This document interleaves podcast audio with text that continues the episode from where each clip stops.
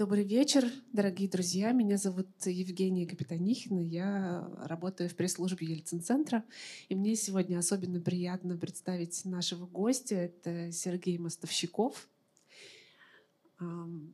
Человек э, с большим журналистским опытом, очень интересным, но вот по сегодняшнему общению с вами у меня сложилось впечатление, что вы такой мистификатор и исследователь профессии самых э, разных даже глубинных э, и неочевидных смысловых сторон. А, Сергей в разное время а, а, возглавлял самые разные, ну, как мне кажется, знаковые для времени, эпохи и истории журналистики э, издания. Это и «Московская правда», с которой вы начинали, и вы были главным, заместителем главного редактора газеты «Известия», и был в вашей биографии издательский дом «Коммерсант», и много тех изданий, которые появились позже. Это и э, «Большой город», это это и глянцевые журналы, такие как Men's э, Health, да, и а, в общем, понятно, что здесь путь исследовательский, но а, а, так коротко завершая мою а, вступительную речь, я бы хотела а, добавить вот что. Когда я пришла а, в журналистику, ну, это было, конечно, а, намного позже вас, а, это было начало 2000-х, и одно из первых заданий, которое редакции, вот как раз уже подводя к теме э, нашей сегодняшней встречи, это было написать гороскоп. Тогда я узнала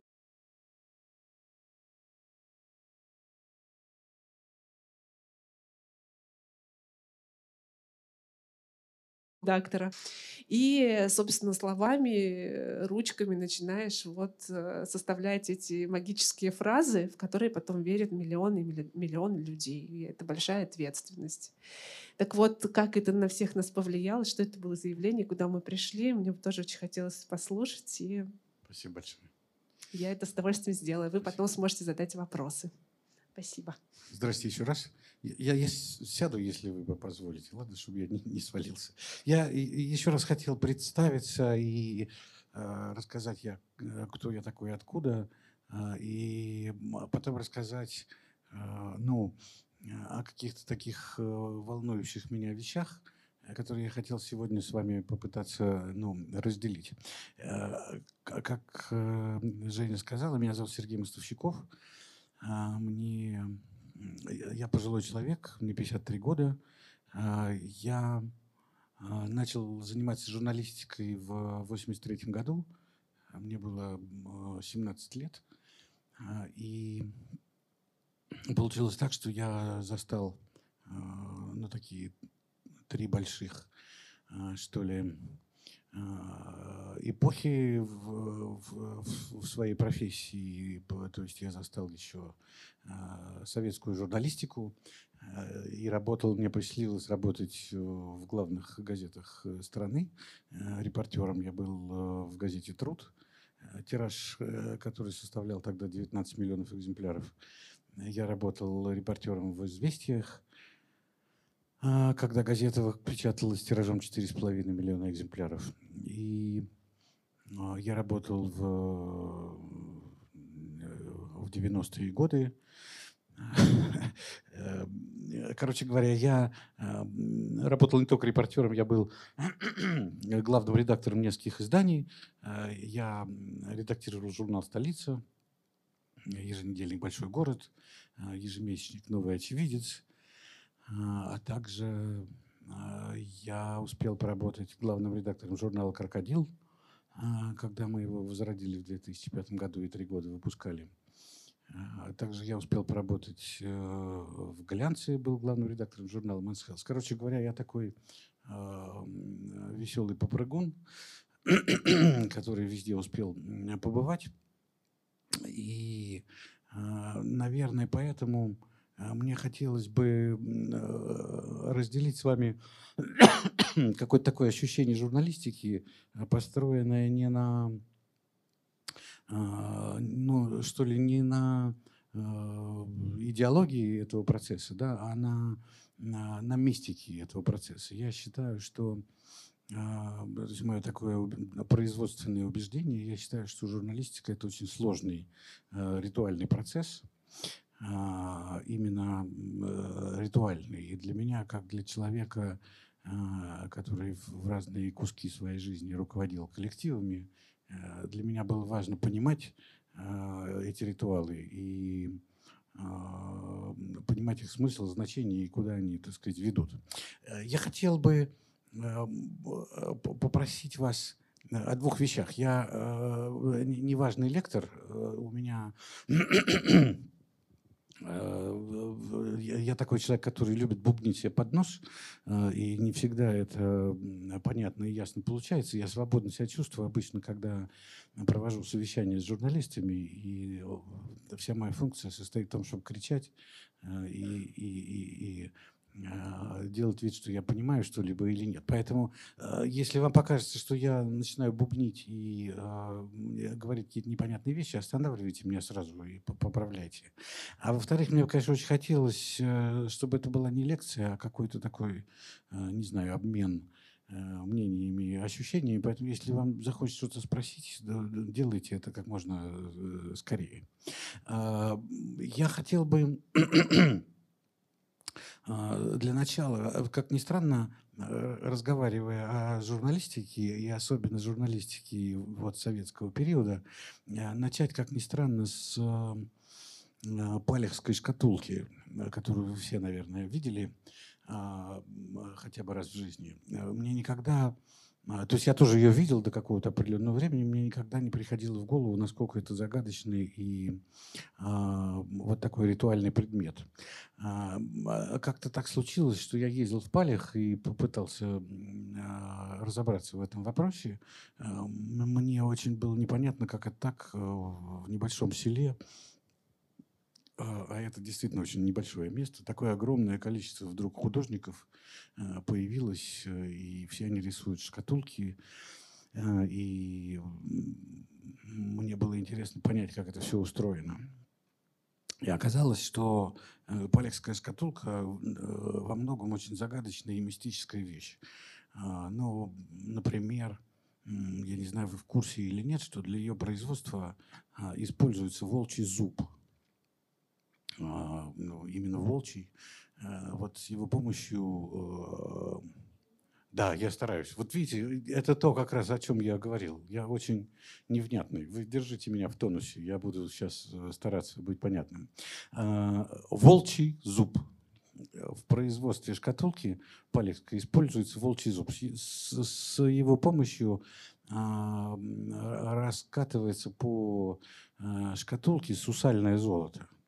А, кроме всего прочего, а, там есть много еще странных, необъяснимых вещей. Например, а, известно, что в дипломат, в, вот в портфель дипломат влезает палехских шкатулок ровно на 10 тысяч долларов. Вот какие бы они ни были, маленькие или большие, вот у них какая-то такая странная математика. Кроме всего прочего,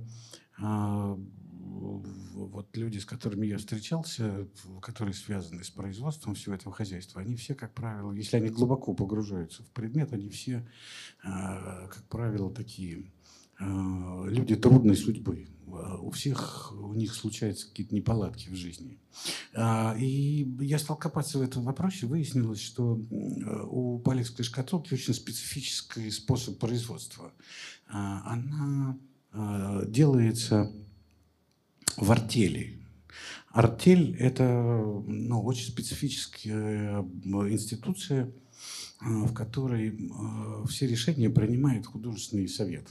То есть это ритуал, при котором люди приходят, делятся своими идеями относительно рисунка. Но художественный совет, во-первых, решает, кому именно он доверит это рисовать, а во-вторых, вы не можете, вы не можете ничего поделать со своей шкатулкой до тех пор, пока ее не посмотрит и не примет э, вот этот вот э, совет художников.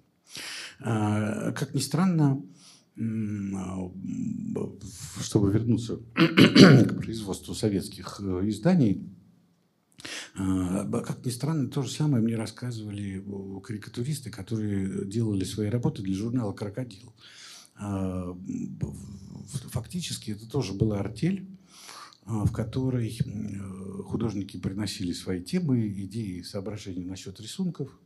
А, но вовсе не факт, что а, рисовать этот рисунок давали тому, кто его придумал. А, и точно так же вот этот вот художественный совет принимал решение о том, хороша ли карикатура или нет, возьмет ее издание или не возьмет. И вот с этого, собственно, началось мое размышление о ритуалах, э, принятых э, значит, в советской прессе. В самом деле, э,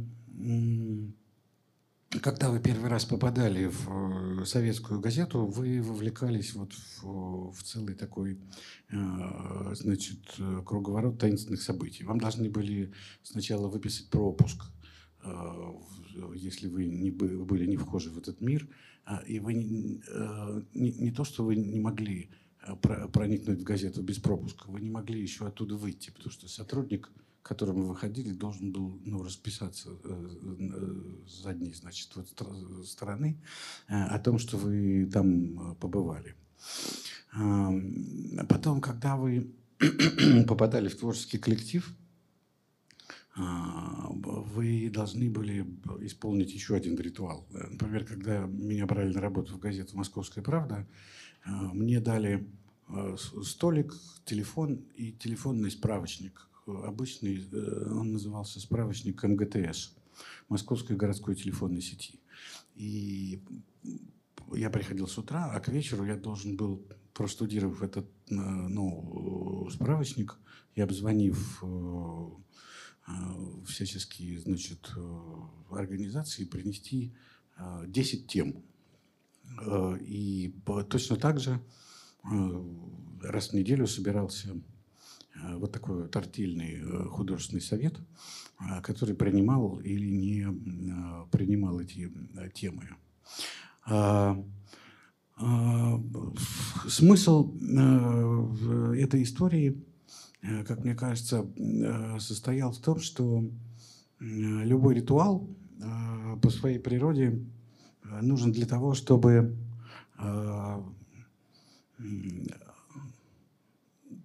лишить человека его, как сказать, идентичности и приобщить его к легенде.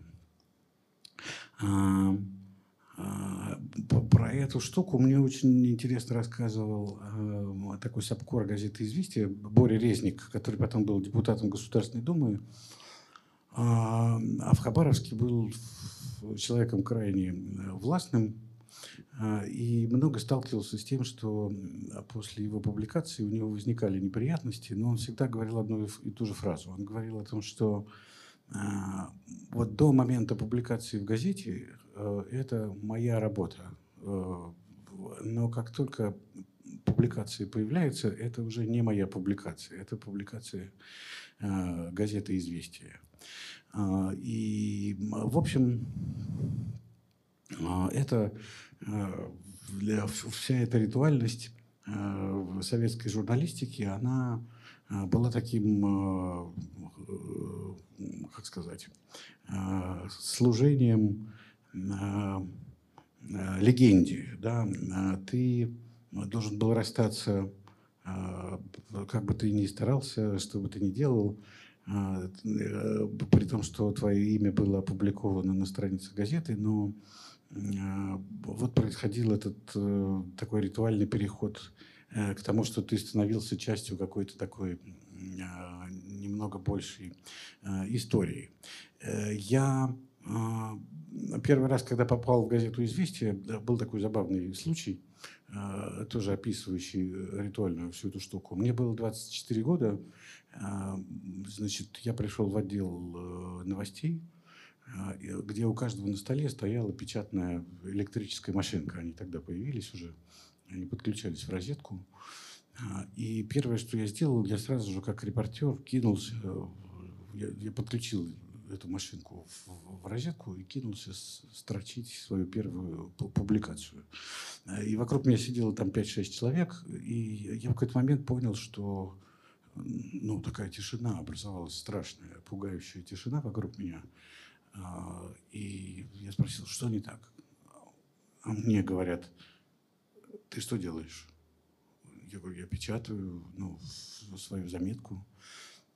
они говорят, а почему на машинке? Я говорю, ну а как еще? Они говорят, а куда ты пришел работать? в газету «Известия». Только от руки. Только от руки. А, и в этом была ну, какая-то такая особенная ритуальная магия, потому что считалось, что а, если ты пришел на работу в газету «Известия», э, ты не должен делать это на машинке, ты должен писать именно от руки а, и отправлять это специальной пневмопочтой в, в значит, машинописное бюро. Для этого были специальные люди. И а, значит, каждый этап э, всего этого хозяйства, э, он, как мне кажется, позволял тексту э, проходить, проходить какие-то разные стадии инициации, потому что во многом весь этот процесс был таким процессом служения машине. У была такая высшая ну что ли, стадия приобщения ко всему этому делу. Были люди, которым разрешалось э, не писать от руки, а диктовать тексты непосредственно машинисткам. Но были люди, у которых была, так сказать, высшая иерархическая власть во всей этой э, штуке, которым разрешалось э, диктовать э, свои тексты непосредственно линотиписткам. Я не знаю, знаете вы, что такое линотип или нет. Может быть, э, если среди вас нет людей, которые видели типографии, э, линотип была такая строкоотливная машина «Россия», э, которая из смеси свинца и карта отливала строчки. И это находилось в цехах, куда журналистам был вход как бы запрещен но были отдельные пламенные репортеры, которые э, писали в номер, и им разрешалось диктовать свои тексты непосредственно э, линотиписткам, и поэтому они могли присутствовать вот при этой магии, когда человеческие слова э, сразу превращались вот в такие в куски, в куски металла, в строчки, в буквы, которые, значит, потом становились матрицей, потом эта матрица э, летела по стране, и потом э, включались станки и так далее и тому подобное. То есть э, вся вот эта штука, возвращаясь к идее с палекской шкатулкой, делала тебя ну, таким служителем культа коробки. Да? Ты был, с одной стороны, всемогущ, а с другой стороны, ты был заключен э, в эту коробку, и ты был частью чего-то э, чего-то другого, да, в который тебя пустили. Э, и ты э, служишь всей этой как бы системе. После этого, после этого появилась 90-е годы, 90-е годы а, с моей точки зрения, а, принесли в журналистику совершенно новые явления. А, вдруг появилась фигура читателя во всей этой истории. В первый раз я это услышал в газете «Известия», и это было предвестником тяжелых глобальных э, событий в прессе, когда на редколлегии а, была произнесена фраза «А поймет ли это воронежский фермер?» а, Это было настолько новое и непостижимое сообщение, которое ну, разломило всю творческую жизнь ну, вот как-то в одно мгновение. А, вот вся конструкция этой фразы, поймет ли это воронежский фермер, она ну, кардинальным образом ну, просто расколола мир, потому что все в ней было непонятно. Никто никогда не видел воронежского фермера, никто не знал, а, что он вообще ну, понимает и, и хочет понять. А, никто никогда до этого не писал для воронежского фермера. И на появление этой мистической фигуры ну, сразу же абсолютно а, изменило всю отечественную журналистику ну, в одну секунду. Все предыдущие опыты понимания читателя, которые на моих глазах происходили, все они все они завершались крахом, ну, таким тяжелым, настоящим крахом. Я помню газету «Труд», которую, я не знаю, читали вы или ну, кто-то здесь наверняка помнит эту великую, великую газету. Ее называли газетой неграмотных миллионов. И когда рос тираж, была отличная шутка, что удивляться нечему – в стране растет количество грамотных.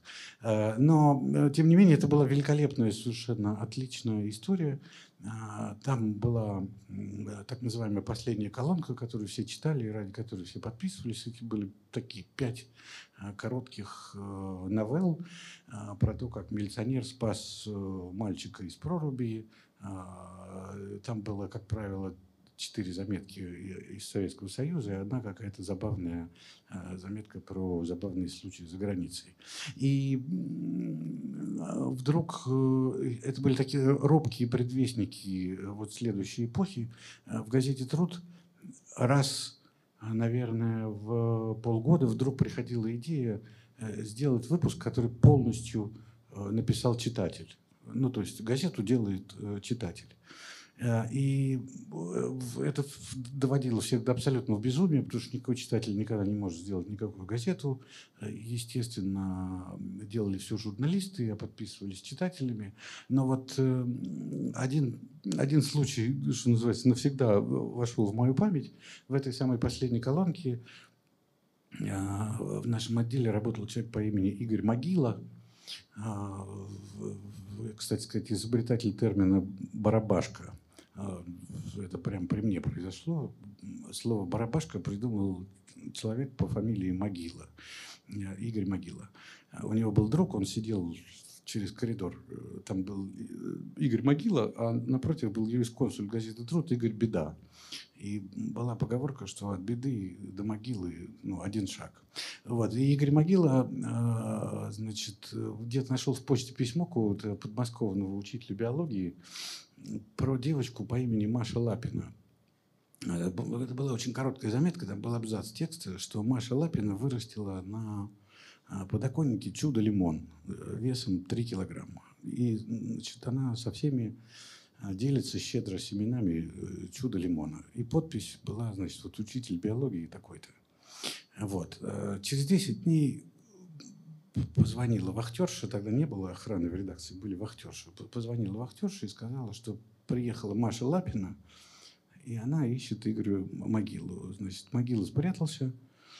Пришла очень злая девочка, девятиклассница, такая очень строгая. Она сказала, что присылайте, значит, во-первых, грузовик, забирайте вот эти мешки с письмами, которые я, на которые я отвечать ну, не буду никогда в жизни. А во-вторых, эм, найдите этого учителя биологии, объясните ему, что лимон ну, не размножается семечками, а только черенками. А, ну, это была громкая, нашумевшая история про Машу Лапину. А, значит, э, но я рассказываю это к тому, что никогда никакие, так сказать, попытки понять читателя и как-то воспользоваться его мудростью и прочего никогда не заканчивались ничем э, хорошим вот до 90-х э, годов. А в 90-х годах появилась вот эта вот мистическая фигура воронежского фермера, а, и вот непостижимость этой, этого вот образа, ну, такого несуществующего человека, она абсолютно изменила картину в отечественных медиа. Все, что происходило дальше – это то, что все издания, которые существовали, очень быстро изобрели себе а, своего воображаемого человека. А, вот в газете «Известия» это был воронежский фермер, но появилось огромное количество изданий, у которых появился свой такой воображаемый э, человек, с которым они хотели бы иметь дело и с которым они хотели бы общаться. Э, так появилась газета «Коммерсант», а, в которой а, таким воображаемым человеком стал такой так называемый идеальный, а, идеальный человек, у которого есть э, все деньги мира, и он обладает всеми знаниями мира и всей мудростью мира. Появился журнал «Эксперт», которым я тоже успел потрудиться, и там таким мистическим человеком был представитель среднего класса, которого все время пытались найти, изучить, э, объять разумом, понять, зависит ли душа человека от того, там есть у него стиральная машина и какой она фирмы. Значит, соответственно, появился, появились московские новости для вот, воображаемого человека, которому нужна свобода и другое понимание значит, мироустройства. А, но здесь сейчас я хотел бы сконцентрироваться на трех таких важных фигурах, которым были посвящены ритуалы и которые сформировали весь пейзаж 90-х годов в отечественной прессе, а именно на «Коммерсанте», «Комсомольской правде» и самой главной, на мой вкус, э, газете, э, которая оказала самое существенное влияние на аудитории э, отечественной газета, которая называлась, сейчас называется «Вестник ЗОЖ». Вестник значит, здорового образа жизни. Вот это были такие три, как мне кажется, воображаемые фигуры, ради которых ну, совершались все ритуалы. Первая фигура, как я сказал, а, была фигурой идеального человека, у которого есть э, все деньги мира, а, и который, а, значит, э, соответственно, все понимает, ему нужна только объективная информация, которая должна содержать э, в себе только сухие тексты, и информацию, проверенную с двух сторон, из двух разных источников. А, это породило, поскольку, как я сказал, никто прежде никогда не мог иметь дело с, с читателями, с воображаемыми людьми, разве что вот э, Игорь Могила. А, это потребовало прихода в журналистику, во-первых, новых людей, а во-вторых, э, это привело в журналистику какие-то совершенно новые ритуалы и мероприятия. Например, э, это были э, значит, совещания с введением штрафных санкций, на которые ты значит, не мог, не имел права опоздать. Это очень практиковалось в коммерсанте, это была любимая забава для всего, так сказать, руководства э, издательского дома «Коммерсант», когда э, штраф за опоздание э, на совещание был 100 долларов, а неприход на совещание стоил 300. И на эти деньги штрафников покупались бутерброды, икра, и какие-то, значит, такие как красоты, которые мотивировали остальных приходить в 8 утра и, значит, обсуждать а, что еще нужно сделать для читателя. А, точно так же а, при газетах появились спортивные залы вместо буфетов, в которых раньше наливали водку. Появились значит, какие-то другие типы коллективных мероприятий. Но в самом деле это привело в профессию... Был провозглашен лозунг о том, что а, в принципе, это не хитрое занятие, его может э, освоить. Э, ну, даже медведя можно научить ездить на велосипеде и зайца стучать в барабан. Поэтому должны быть призваны в профессию люди новые, необученные, не несущие в себе вот э, предыдущей советской заразы, а способные служить вот идеалам воображаемого человека. А, это привело к абсолютному изменению всего так сказать, письменного пейзажа, э, к э, изменению, так сказать, традиций. И, наверное, все остальные успешные опыты, они были чем-то похожи, менялся просто, а, значит, э, менялся просто вот этот вот воображаемый человек, э, такой вот, вот, абсолютно вудуистский персонаж. Например, для «Комсомольской правды» э, это наверное, человек с такими с умственными отклонениями. Да?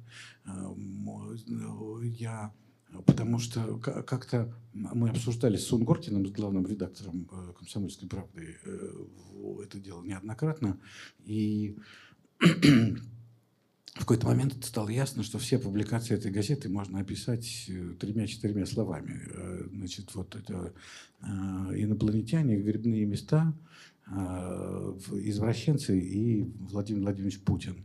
Все, что выходило за, за, пределы, за пределы вот этого понятийного ряда, понятного этому воображаемому человеку, в газете не могло быть опубликовано. Ну и, соответственно, вершина всего этого хозяйства – а, это, я считаю, шедевр 90-х годов.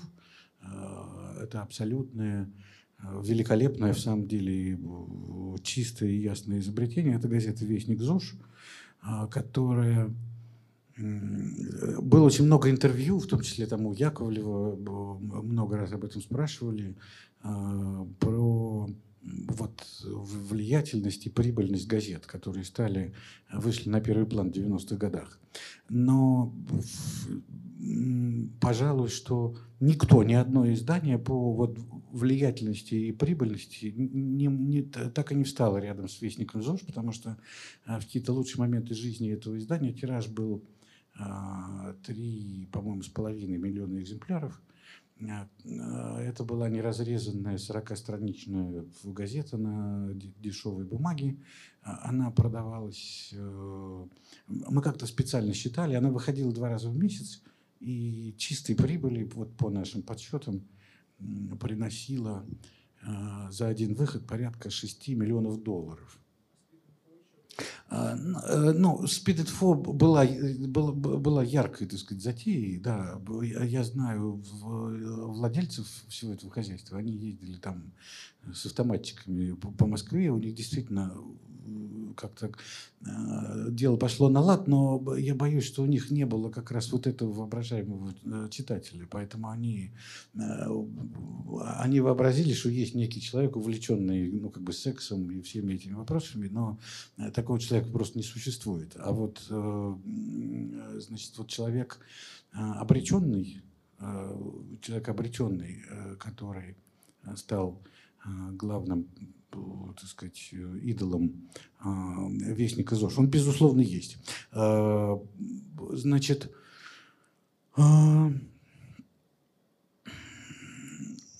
была сделана одна колоссальная находка. Я, я, у меня есть привычка говорить вот с, с таким как бы юмором и сарказмом, но я в самом деле отношусь к идее этой газеты с диким, с диким уважением, потому что ни одно другое издание не смогло понять и сформулировать вот в коротком предложении а, всю суть а, вот этой вот последовавшей эпохи.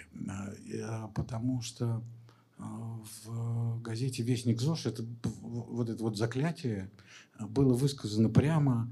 Я его выучил наизусть, и для меня это ну, такая очень важная штука, которая помогает понять э, эпоху. А, она звучит так.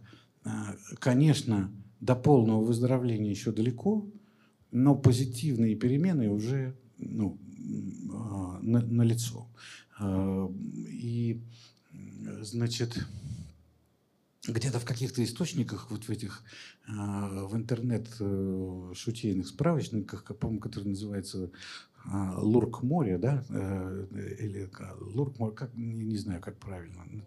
Лурк, море, да, да, вот. Они характеризуют Вестник ЗОЖ как печатный орган апокалипсиса, который, значит, э, предлагает лечиться проволокой и перетертой в порошок медведкой. Да?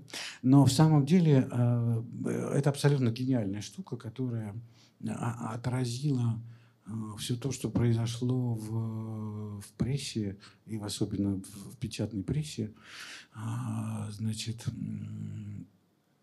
после того, как исчезло вот это вот проклятие коробки и появилась условная фигура вот этого мистического человека, для которого надо писать все эти слова и предпринимать все эти, так сказать, усилия. Надо сказать, что я, наверное, в из всех тех, кто работал в «Известиях», оказался единственным человеком, который в конце концов потом встретил воронежского фермера, о котором было столько разговоров. А, это оказался очень приятный и тяжело пьющий человек, э, который не читал никаких газет, естественно, и не, не интересовался этим процессом. А, и мы с ним в компании хорошо выпили, и я сказал ему, что если бы ты знал, а, как много горя ты наделал, э, вот сам того не зная, вот в мире а, отечественной а, журналистики. Мы до начала сегодняшней встречи э, э, много говорили про а, много говорили про а, особенности печатного слова. А, мы говорили о том, что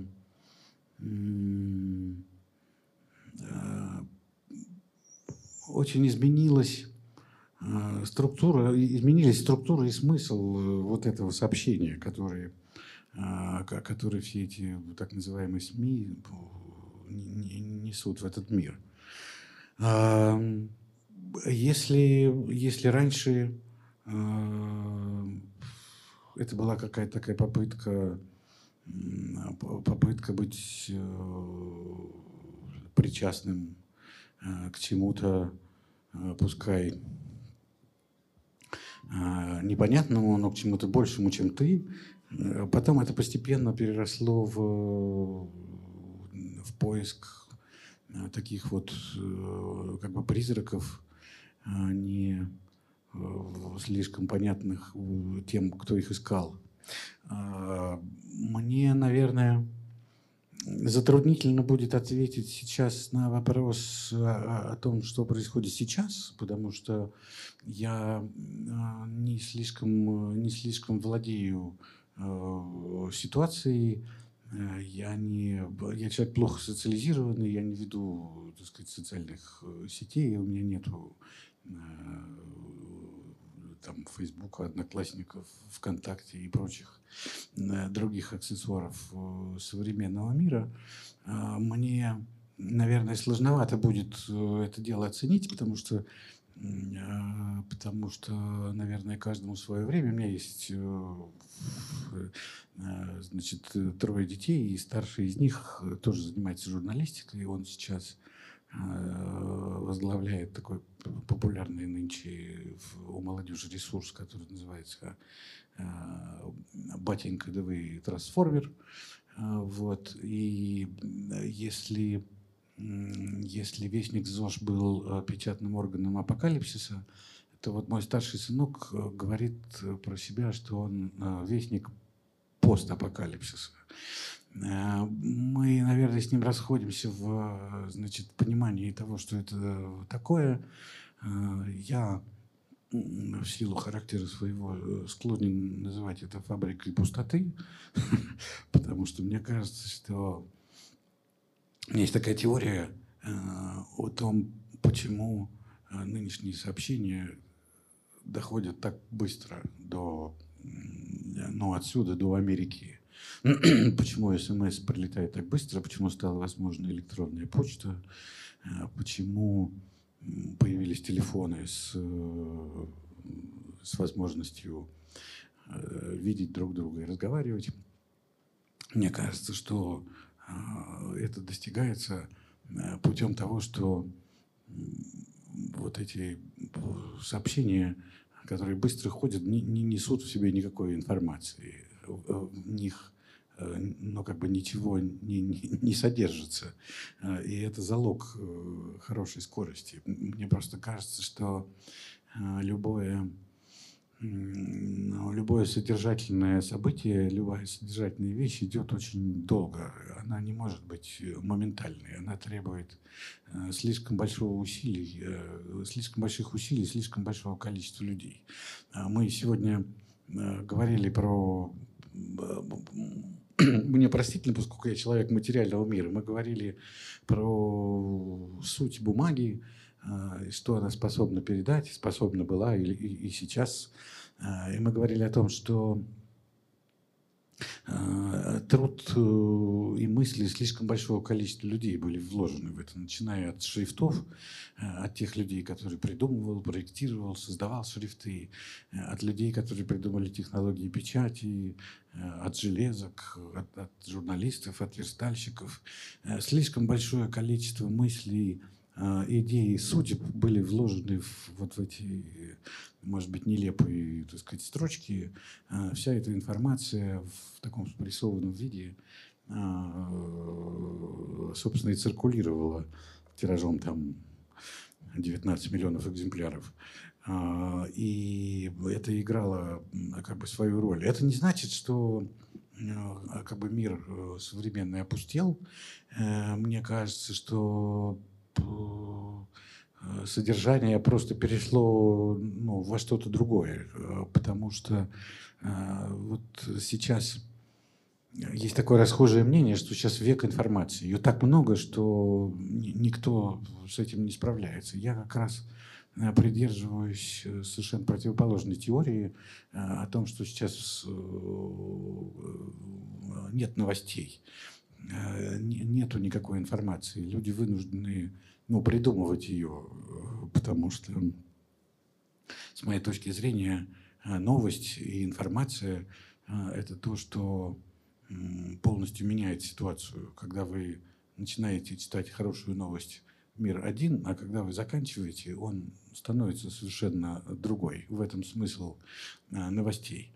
Но, наверное, наверное, а,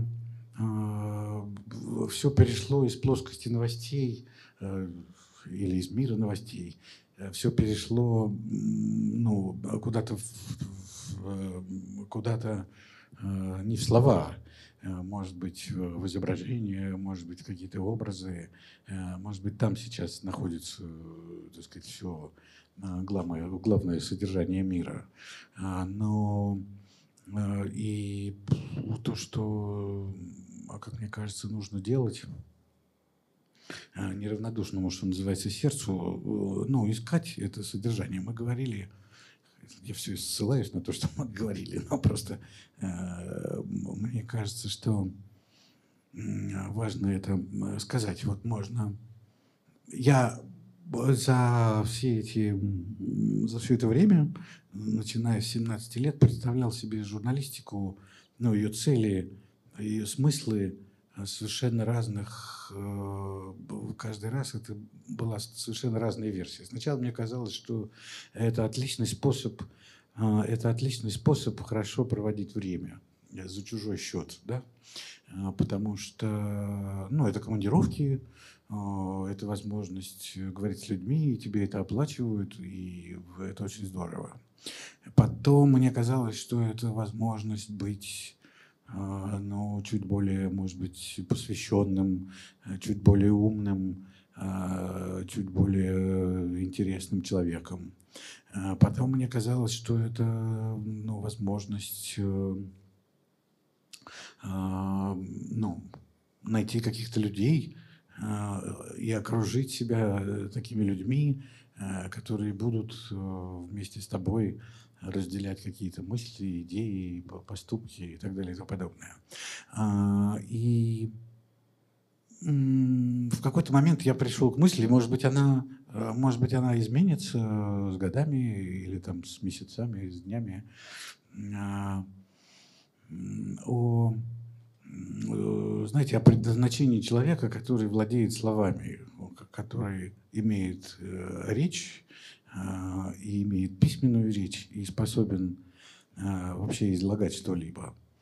А, я, наверное, придумал это, ну, естественно, не сам был такой человек, вы, наверное, читали новость, его звали Теодор Шанин, основатель московской Шанинки, такой бывший израильский боевик, а потом профессор Манчестерского университета и вообще отличный умница, мыслитель.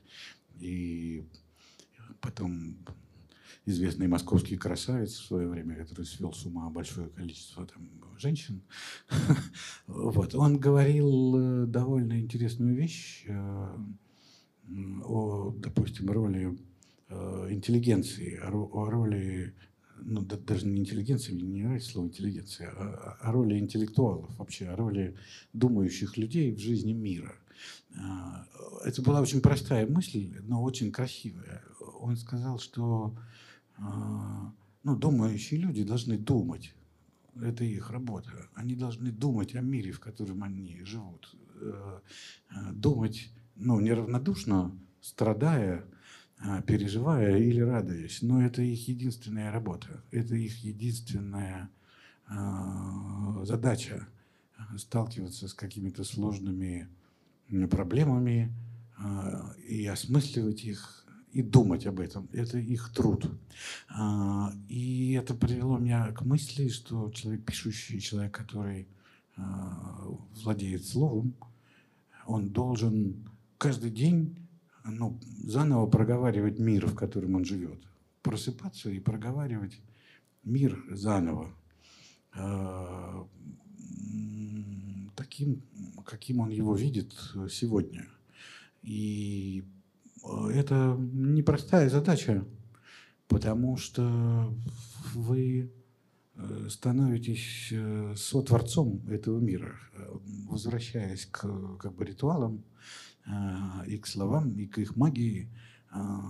Я хочу сказать, что вы берете на себя ответственность, когда это делаете, потому что вы становитесь сотворцом этого мира, и от вас зависит, ну, каким он будет. А, он будет отвратительным, наполненным, там, я не знаю, негодяями, а, лжецами и подонками, или это будет красивый и хороший, ну, увлекательный, завораживающий мир. И, ну, если вы владеете словом, Э, ну, пользуйтесь им для того, чтобы каждый день проговаривать этот мир. А, наверное, э, те, у кого есть слух, должны его слушать.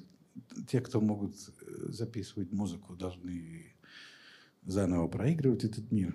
А те, кто ходит, должны ходить по нему. А, но вот э, в моем случае, видимо, моя судьба и моя как бы, боль и моя задача – это говорить, э, говорить и говорить э, про то, где мы, кто мы, зачем мы, и что из этого получается. Вот э, такой ритуал я вижу лично для себя. И все. Может быть, вы спросите меня о, о, о чем-нибудь? Подойду к вам с микрофоном. Отлично. А, Иван Апатур, вопрос такой. А вот почему умер крокодил и умерли карикатуры? То есть вот этот советский жанр карикатур вы, вы пытались возродить, почему не получилось? Почему? Во-первых, ну, сейчас практически нет. Нет, во-первых, получилось. Что значит? Не, не, возродились, он умер. Значит, он... Раз, Я, ну, я, это отличный вопрос, спасибо вам большое. Э, э, э, это правда отличный вопрос. А, значит, крокодил умер, крокодил умер, во-первых, в силу совершенно абсолютно объективных обстоятельств. Крокодил, если вы знаете, был органом газеты «Правда», всегда. А, и это был э, абсолютно э, такой абсолютно такой визуальный э, визуальное подобие советской власти. Я, поскольку предложил руку к созданию 12-томника истории 20 века глазами журнала «Крокодил», и, ну, посмотрел его, так сказать, весь, а, и имел доступ к ко всем архивам этого журнала. Э, я вам могу сказать, что кончина крокодила очень проста. Закончилась советская власть, ну, и закончился крокодил. Никакой другой э, связи здесь э, не было. Он э, умер совершенно естественной э, смертью, э, потому что он был, э, он и появился, э, и так сказать, закончил свою жизнь абсолютно в этом цикле. Если вы э, знаете историю, то перед появлением крокодила там на заре советской власти таких изданий было ну просто тысячи. Они там назывались «Красная синька». Ну, их было просто огромное количество. Выжил только крокодил, потому что он был официальным органом газеты ЦК КПСС, и это составляло его сущность. А, попытка э, сделать журнал «Крокодил» заново, ну, во-первых, она, как мне кажется, удалась. Он выходил три года. А жанр карикатуры э, абсолютно никуда не исчез. Он, э, мы находили отличные... Ну, сложно было иметь дело с художниками той эпохи, потому что это были люди, так сказать, ну, специфические. Они есть такой мой любимец, карикатурист, а, его зовут Адольф Скотаренко отличный совершенно дядька. Э, он просто мой кумир. Ему там 70 с лишним лет, он играет на гармошке, при этом он там переплывает океан, э, учит детей рисовать. У него совершенно потрясающая рука, у него такой, он очень похож на французских таких карикатуристов, такая очень легкая линия. Я умолял его все время, я говорил, Адольф Григорьевич, пожалуйста, вы можете, ну, вот э, просто ну, поехать в метро, нарисовать ну, людей, или как дети на коньках катаются, или там женщины ест мороженое. Вы можете сделать вот для меня одно одолжение.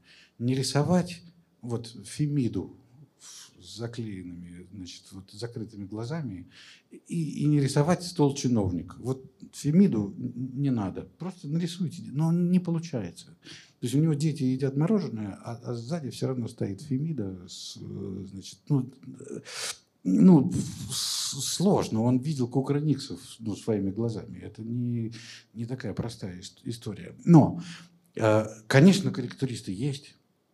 Конечно, э, этот жанр э, никуда не девался. У людей есть и глаза, и способности, и так далее. Но, но, я вот время от времени пересматриваю в журнал «Крокодил», который мы выпускали, мне как-то он попадает в руки ну, случайно. Я отдаю себе отчет, что вот сейчас выпустить такой журнал, ну, мы бы даже его не напечатали. Он даже до типографии бы просто, ну, не дошел. Ну, всех арестовали бы еще до момента отправки это в типографию. Это ну, совершенно очевидно. Но делать это... Можно сейчас э, делать журнал «Крокодил».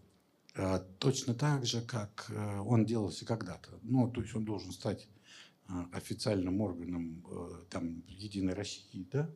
Там должны быть украинцы с кровавыми зубами, вот этот коронавирус, который изобретен в американской лаборатории, ну и все вот эти наши любимые, так сказать, приемы и так далее. Но, то есть это вот прямо ну, на поверхности лежит. Но понимаете, какая история? А, к сожалению или к счастью, для этого нужен талант. Ну, этим должны заниматься талантливые люди. Так просто вы не, не нарисуете э, карикатуры. Но вот для такой работы их э, нет. Э, нет, есть хорошие карикатуристы, но для того, чтобы передать сообщение, вот как бы официальное, да, вот, которые мы слышим, хорошие карикатуристы не нужны. Нужны плохие. Ну, ну их надо найти, это, не, ну, это работа.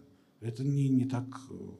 Надо найти и натренировать штат плохих карикатуристов. Но это сложная и дорогостоящая задача. Я думаю, что при нынешних бюджетах это будет стоить ну, несколько миллиардов рублей. А денег, как известно, нет, но вы держитесь. Ну, вот так вот. Это не то. Спасибо за информацию.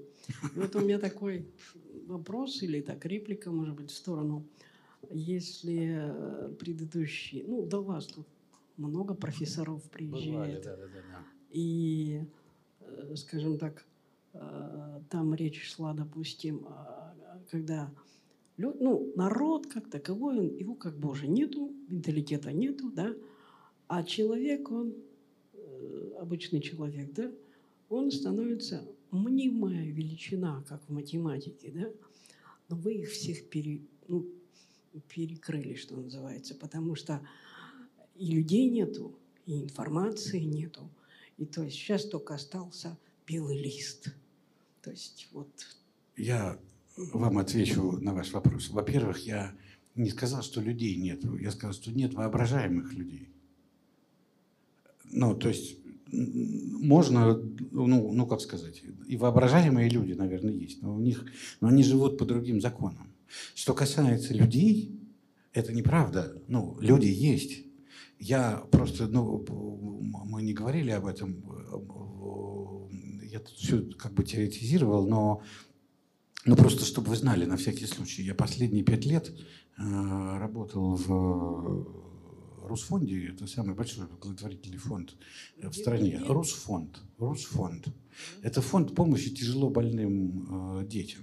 И последние пять лет я занимался тем, что раз в неделю э, ну, ездил по всей стране э, по семьям с тяжело больными детьми, чтобы делать их портреты и записывать их истории. И- это, э, я вам хочу сказать, что люди не просто есть, это, ну, это, это совершенно другая картина. Это живые, настоящие, сильные, э, ну, реалистично мыслящие, ну, удивительные люди. Ну, конечно же, они есть. Э, Их никто не отменял, а, и в них есть и красота, и сила, и так далее. Другое дело, что им нет, их, ну, как бы им нет места на, а, что называется, страницах, да, Э, ну да, нет, они живут ну, в другом пространстве, они живут э, совершенно другими мыслями и другими категориями, совершенно невыдуманными, э, я вам хочу сказать. Э, Вот э, там находится, там, к сожалению, понимаете, очень хотелось бы, чтобы реализм и ну, ну, какие-то правильные понимания жизни, смерти, подлости, неподлости, э, ну, э, жили не только в ситуациях, когда у тебя тяжело больной, но неизлечимый ребенок, да? Ну, когда ты живешь ну, рядом с горем, да? А, ну, окей, это дает тебе возможность более-менее стоять на земле и понимать, что такое жизнь и смерть и так далее. Но хотелось бы, э, чтобы это случалось не только в этих случаях. Да? Чтобы этот реализм присутствовал не только рядом с горем. Да? Мне просто кажется, что, ну как вам сказать, к сожалению, а, вот эти вот э, сигналы об отсутствии реальности в современной реальности, например, э, вот широко обсуждаемый теперь коронавирус, да, ну, с моей точки зрения, это ну, не болезнь, а информационное сообщение. Вот это и есть информация, с моей точки зрения. К сожалению, информация сейчас в нашем мире – это коронавирус, да? потому что он, э, ну как сказать, он меняет мир. Да? И это реальная вещь, которая рассказывает нам о том, что есть смерть, она может наступить ну, завтра, да? есть болезнь, есть э, ну, здравоохранение, есть какие-то другие вещи. И вот это и есть сообщение.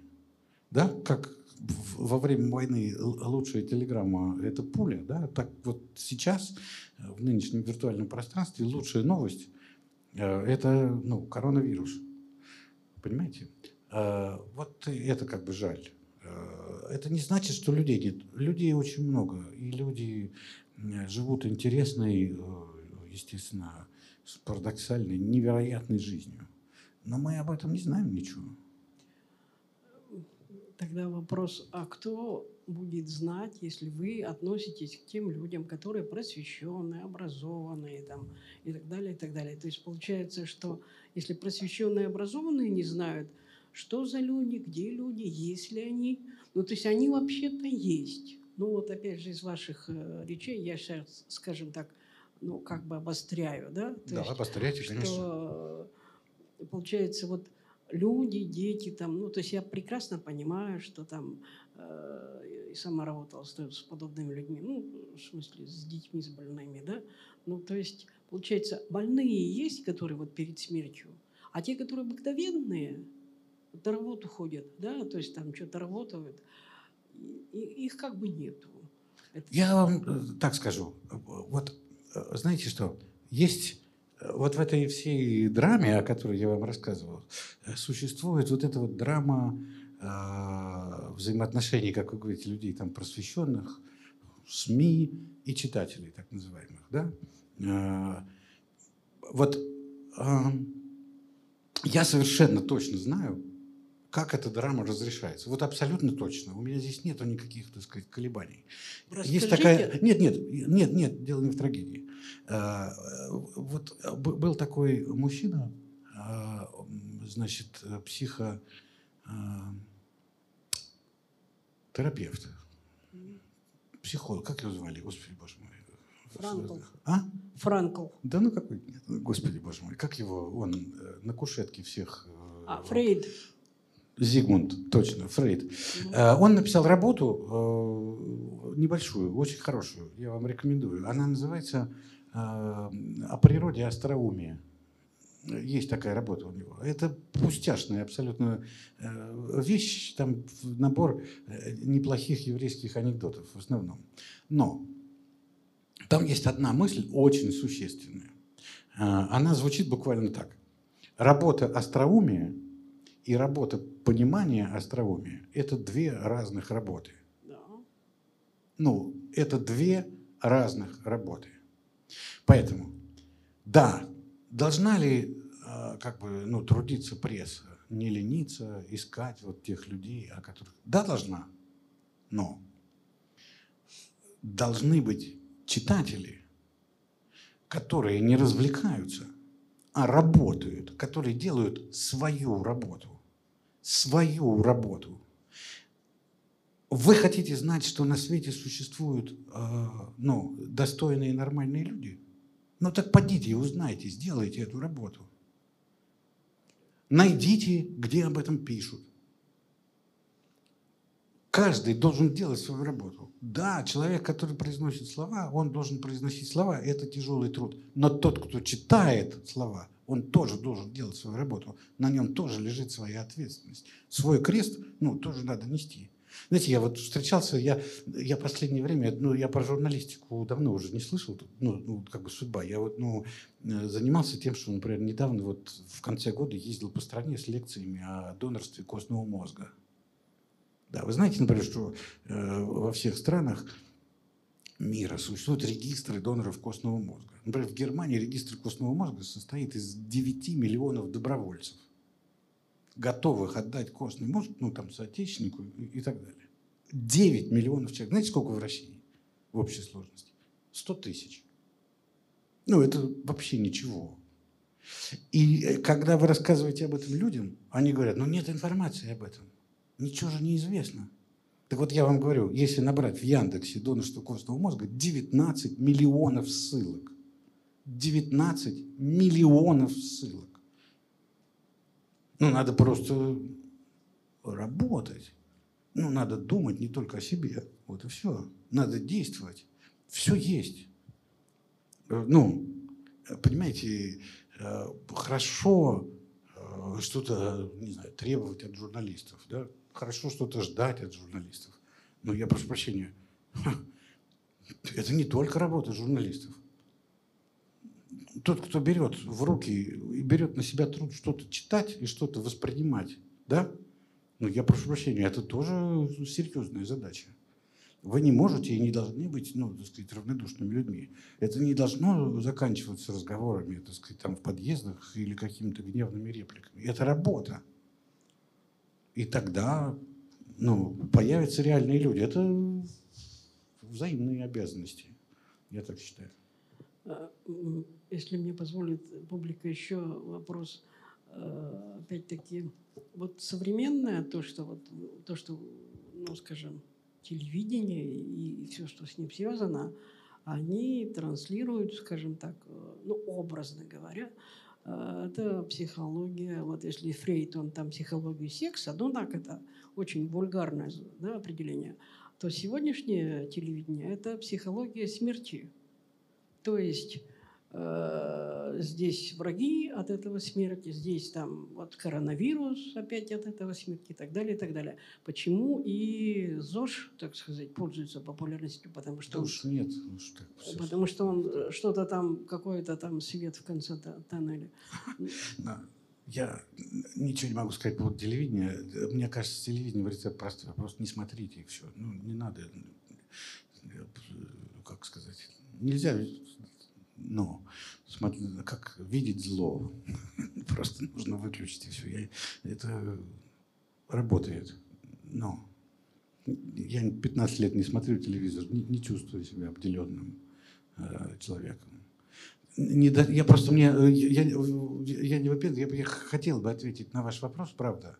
Но я просто действительно не, знаю, что происходит на телевидении. Просто, ну вот, физически не знаю. Я знаю, что там есть какие-то передачи. Я сам иногда попадаю, в, ну, знаете, в гостинице. э, Ты приходишь на завтрак, а там включен э, те- телевизор.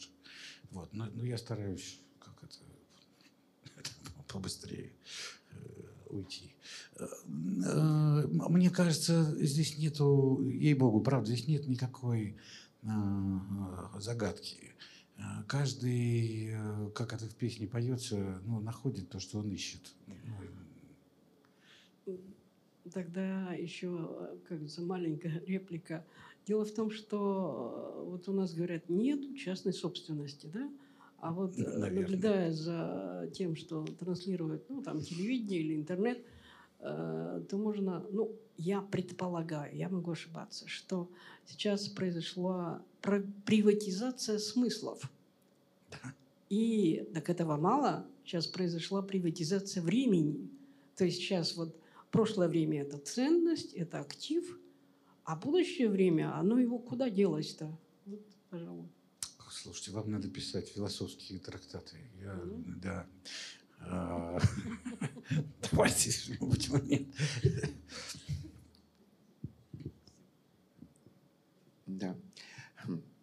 Я вот читал э, ваше издание, э, поэтому пришел сегодня.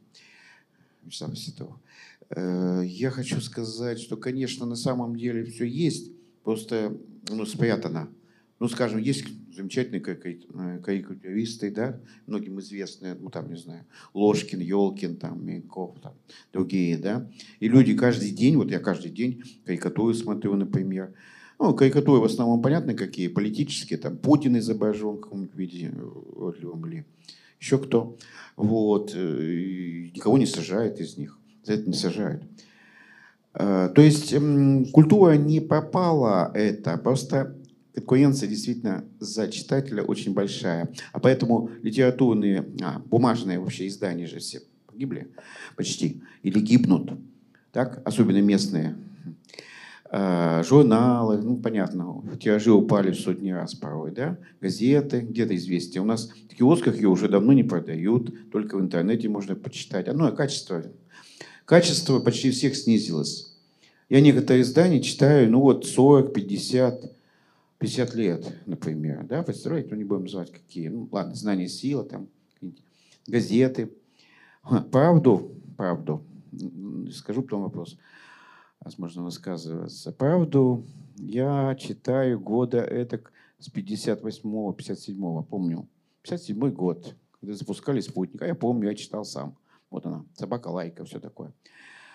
Так вот, сейчас просто качество печатной всей прессы и даже научно-популярных журналов, газет, оно снизилось сильно. Вот, то есть э, плохо пишут, извините люди. Отстало там, не будем сейчас говорить о каких недостатках здесь речь идет, но это очевидно. Результат, конечно, вот наши знаменитые газеты местные, они, там, вечерний какой-нибудь Екатеринбург или Уральский рабочий, скажем, они погибли просто, э, совершенно какая-то муть. А ну, люди просто ушли в другие места, там, э, кто YouTube смотрит, э, или другие частные каналы. Телевизор тоже резко хуже стал, и вряд ли будет лучше, действительно. Вы смотреть, невозможно. Вот, поэтому люди ушли. Ушли, значит, на Facebook, Кому надо книжку, торрент есть, скачал, посмотрел или фильм там и так далее, и так далее. То есть культура. То есть э, говорят, что сейчас молодежь читает больше, чем э, лет 20-30 назад, но другое читать. Поэтому главное, на мой взгляд, вот с этим согласитесь ли вы, главная проблема сейчас, она простая. То есть резко снизившийся уровень журналистики, так, то есть журналисты сами ваше, э, вот время золотой 90-х годов, в сравнении с этим временем и более даже ранним, вот, и повысившийся все равно уровень и разнообразие потребности читателя. Читателя, э, который уходит, находит все равно, новости находит, информацию находит, иногда избыточную информацию. Когда твой пост э, ну, у меня, я блогер, да, иногда мои посты, вот случай недавно, не, не буду, то есть, значит, десятки тысяч лайков по некий пост. Ну, неважно какой Класс. был случай, да, такой я гожусь, надо же. Ну, иногда тысячи, иногда сотни. Вот. То есть, таких людей много. То есть, вот, мы блогеры вместо вас, журналистов, сейчас. Получается. Вынуждена, на мой взгляд. А редко кто из журналистов сейчас находится в киберпространстве, извините. Там, ну, там, знаем их фамилии, конечно. Там их Москвы и прочее. Извините, просто мысли. Спасибо. Спасибо. Ну, я, я, я за блогерство. Я, я, я ничего в этом не понимаю, но э, ну, это отлично. Мне кажется, что э, у меня есть любимая история.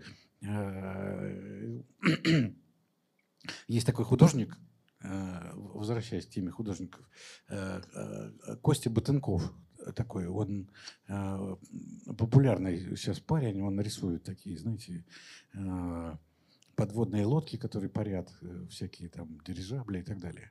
Вот. Он такой здоровый, двух с лишним метровый мужчина, моряк по образованию. Вот он мне рассказывал такую отличную историю, что он, когда был студентом, он ездил на этюды, как положено.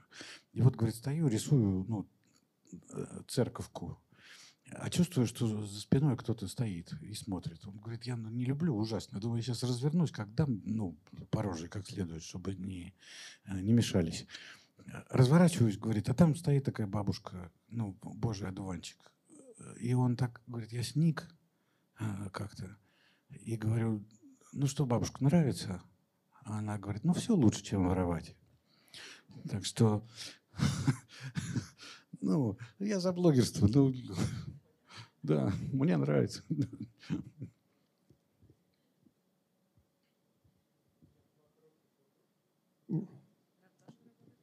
Два коротких вопроса у меня. Значит, э, но они связаны. Первое, вот правда, что в 90-е годы в редакциях газет, ну, в частности, я вот по себе помню, в «Комсомольской правде» и в «Коммерсанте» был специальный человек, который только заголовки придумывал. И как это появилось, где это появилось первый раз? Ну, мы знаем там, где игра слов какая-то, заголовки были. Появилось это как? И почему эта мода прошла? Это же, это же здорово было. И второй вопрос, связанный с этим, тоже сколько вот ну вот э, Вячеслав уже поднял тему. Сколько лет примерно, если спрогнозировать, вы печатной прессе еще отведете для жизни? Ну, я имею в виду так, э, анмас, то есть не, не маргинальные какие-то издания, ну там 5-10 лет, ну, вот как вот спрогнозировать можно? Про заголовки я скажу так, что я, я слышал, что действительно э, в какой-то кусок э, жизни действительно в комсомолке были люди, которые занимались ну, заголовками. Это было ну, заметно. Все об этом говорили. Ну и в «Коммерсанте» Да, они придумали свою стилистику заголовков, но там, по-моему, э, было несколько всего человек, которые это умели делать, в принципе, ну, придумывать заголовки. А, нет, нет, э, нет. Я думаю, что я думаю, что когда люди уделяли внимание заголовкам, там просто ну, были бригады, я не знаю, какое-то количество людей, которые занимались ну, только этим. Это правда. Ну, заголовок это отдельное э, искусство. Я тоже слышал, что специально, э, что называется, парились над этим вот в комсомолке, и это чувствовалось. И коммерсант всегда старался э, тоже, значит, это делать. Например, я просто... Ну, было какое-то время, когда все завидовали друг другу, журналисты, за хороший заголовок. Это было прям соревнованием таким. Э, я помню таких несколько заголовков. Например, помните случаи, когда Невзоров значит, был не то самострел, не то что-то еще, пуля прошла э, значит, э, в плечо, не задела сердце там, и так далее. И в «Коммерсанте» был э, заголовок, все знали, что его придумал Андрей Васильев по кличке Вася. А, значит, Невзоров принял пулю близко к сердцу. Да, это был отличный, ну, шедевральный заголовок. Мой, значит, покойный учитель или мой товарищ Андрей Илиш, который руководил Э, отделом информации в, в «Известиях», он без конца любил повторять. Ну, у всех всегда в жизни были любимые заголовки. Это же отдельный как бы жанр.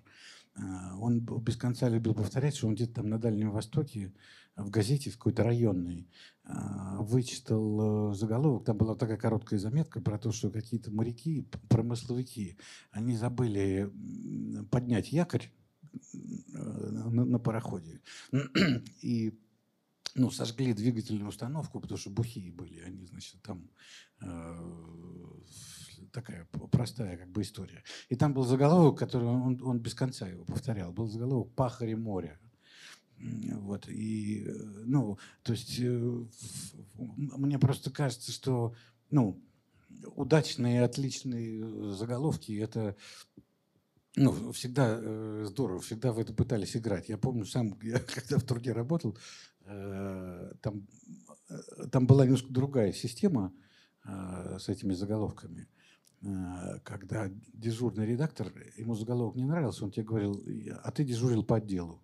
Э, и он говорил, иди принеси там 10 вариантов. Да? Был мой такой любимец Виталий Борисович Головачев. Он, он однажды э, извел меня. Я придумал ну, какой-то вот такой плевой заметки, э, ну, 30 заголовков разных. И он потом сказал, что все, это никуда не годится, и сам придумал ну, заголовок, я, до сих пор помню, «Потоки выхлопных газов» что это значило? Я вот не мог ему простить долгие годы. Что я, ну, там 30 вариантов придумал, а он ну, присобачил как говно. И я, значит, когда он дежурил, я подобрал э, момент, когда он опять дежурил. Там в этой последней колонке была заметка про то, как в городе Биробиджане милиционер по фамилии Вассерман э, спас мальчика из проруби. Э, мим проходил, увидел вовремя и, значит, вытащил мальчишку. И я специально для Виталия Борисовича Головачева придумал заголовок «Реакция Вассермана». Я очень э, гордился этим делом, но, правда, он не пропустил это в печать. Да. Хватило ему сообразительности. Да. Так что да, заголовки это отлично. Что касается судьбы печатной прессы, да, то я вам хочу сказать, что она мало того, что не умирает, в нормальных, приличных странах растут тиражи печатные издания. Растут, и в этом нету ничего, э, ну, э, Почему у нас э, сложилась такая ситуация? Ну, я, я не знаю, просто, наверное, как сказать, жажда наживы сгубила все. Это же такие большие проблемы и с распространением. Задавили ну, правда, это, ну, это просто долгий отдельный разговор. Понимаете, вы же не можете торговать прессой. Я сам пробовал это, когда делал журнал «Крокодил». Вы, ну, э, вы должны платить людям за то, чтобы они выложили ваш журнал ну, на полке. Э, его покупают, а деньги они вам ну, не возвращают. Ну, это долгая песня. Я думаю, что тут э, ничего кроме... Я не думаю, что есть падение читательского интереса к печатной прессе. Вот что я думаю. Я думаю, что э, жажда наживы, вот, ну, в прямом смысле слова, просто ну, погубила ее. Вот и все нету э, никакого падения интереса к печатной прессе. Ее просто невыгодно э, ну, производить и ставить на прилавки. Она просто не дойдет до вас. Это ну, и почта, и, и продавцы э, продукции просто ну, э, задушили это дело, и все. Больше, больше ничего в этом нет. Э, не вижу я никакого падения интереса к печатной прессе. Вот.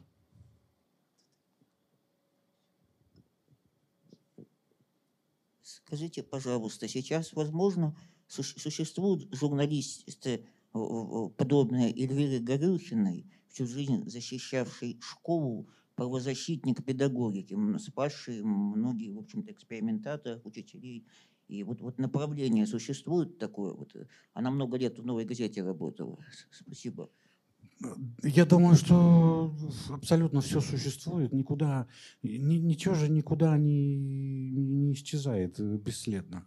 Э, все есть. Э, просто, ну вот как мы говорили здесь, это все живет в каких-то ну, э, других слоях. А, есть люди, которые много сил кладут на то, чтобы решать какие-то проблемы.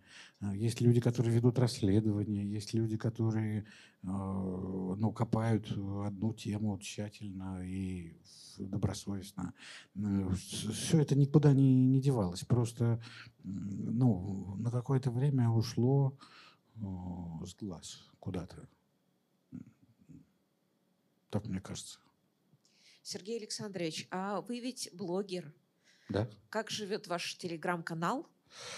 А, ну, во-первых, э, будем говорить так, это не я блогер, а мы блогеры, да, э, мы блогеры, да, э, с Алексеем Яблоковым. Живет он так себе, там не так много, потому мы не очень интересные люди, и, вот и поэтому. Я-то думаю, что я просто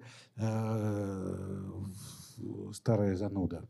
А, а Яблоков Алексей, он больше музыкант, чем журналист. Да, мы поем в караоке, да, в караоке, но это не транслируется в соцсетях, да. А он называется э, «Ты читал» в одно слово, да. Мы там обсуждаем новости, если находим. Вот вопрос тогда уже раз зашел про расследовательскую журналистику. Вот мы американские фильмы все время смотрим. Бывает. Там журналисты, они, ну, э, четвертая власть, мы знаем, как появился этот термин. Ну, глубокая глотка, вот это вот все. У нас, вот даже если отвлечься от текущей политической ситуации, полностью абстрагироваться от расследования Навального, вот этого всего, у нас когда-нибудь, э, вот это в традициях нашего общества, вообще в менталитете есть это, что какое-то расследование и ну, вообще работа журналиста может реально повлиять на власть вот не, не какими-то там обиходными, обходными путями, а вот конкретно провести к импичменту, например, действует ну, руководство. И, и в пандан к этому э, вопрос, вот как человек, который журналистикой э, ну, непосредственно занимался, вы верите, что расследование Навального это они возможны чисто за счет открытых источников, без, ну, мы понимаем, без, без сливов, без дополнительных каких-то источников. Я не, не могу судить э, про, про технологию того, как это делается. Да, наверное, это и не так уж э, и особенно интересно. Но то, что это влияет, в этом нет никаких сомнений. Ну, конечно, это влияет. Естественно, это влияет. А, к чему ведет это влияние и что оно, э, какой трансформации э, можно ждать в результате этого влияния. Но это вопрос другой. Но, э, безусловно, ну, ну, естественно, это влияет. Это, ну, ну, как бы это мир, в котором мы живем все влияет. Ну, безусловно. Я думаю, что ну, ну, как бы это дополняет. Картинка, конечно, сама по себе не, не, не шибко э, какая уж красивая, но, но, безусловно, это дополняет ее. Это ее, ну, как бы часть. А как они это делают, ну, бог его знает. Как-то делают. Ну, как это, старым казахским способом, при помощи палки и веревочной петли. Не знаю, как это делают.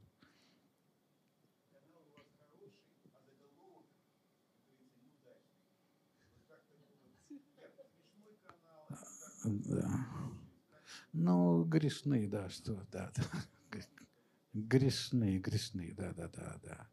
Но мы не обязаны быть совершенными, правда ведь, да? Мы проще, проще. Да и слава Богу, да, и хорошо. Мы не, не гоняемся за популярностью.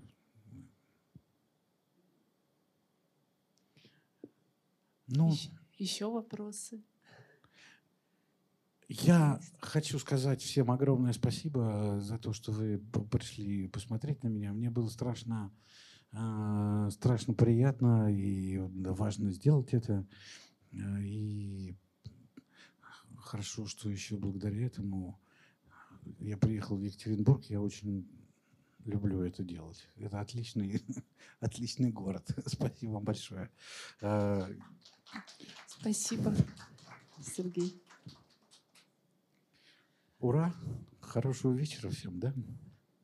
Да, спас- спасибо. Я хотела добавить, что э, это далеко не последняя встреча э, в клубе главных редакторов а, 90-х годов. И э, о ближайших встречах э, подробности нам пока неизвестны, но вот следите за нашими анонсами, и мы обязательно пригласим новых героев прессы 90-х.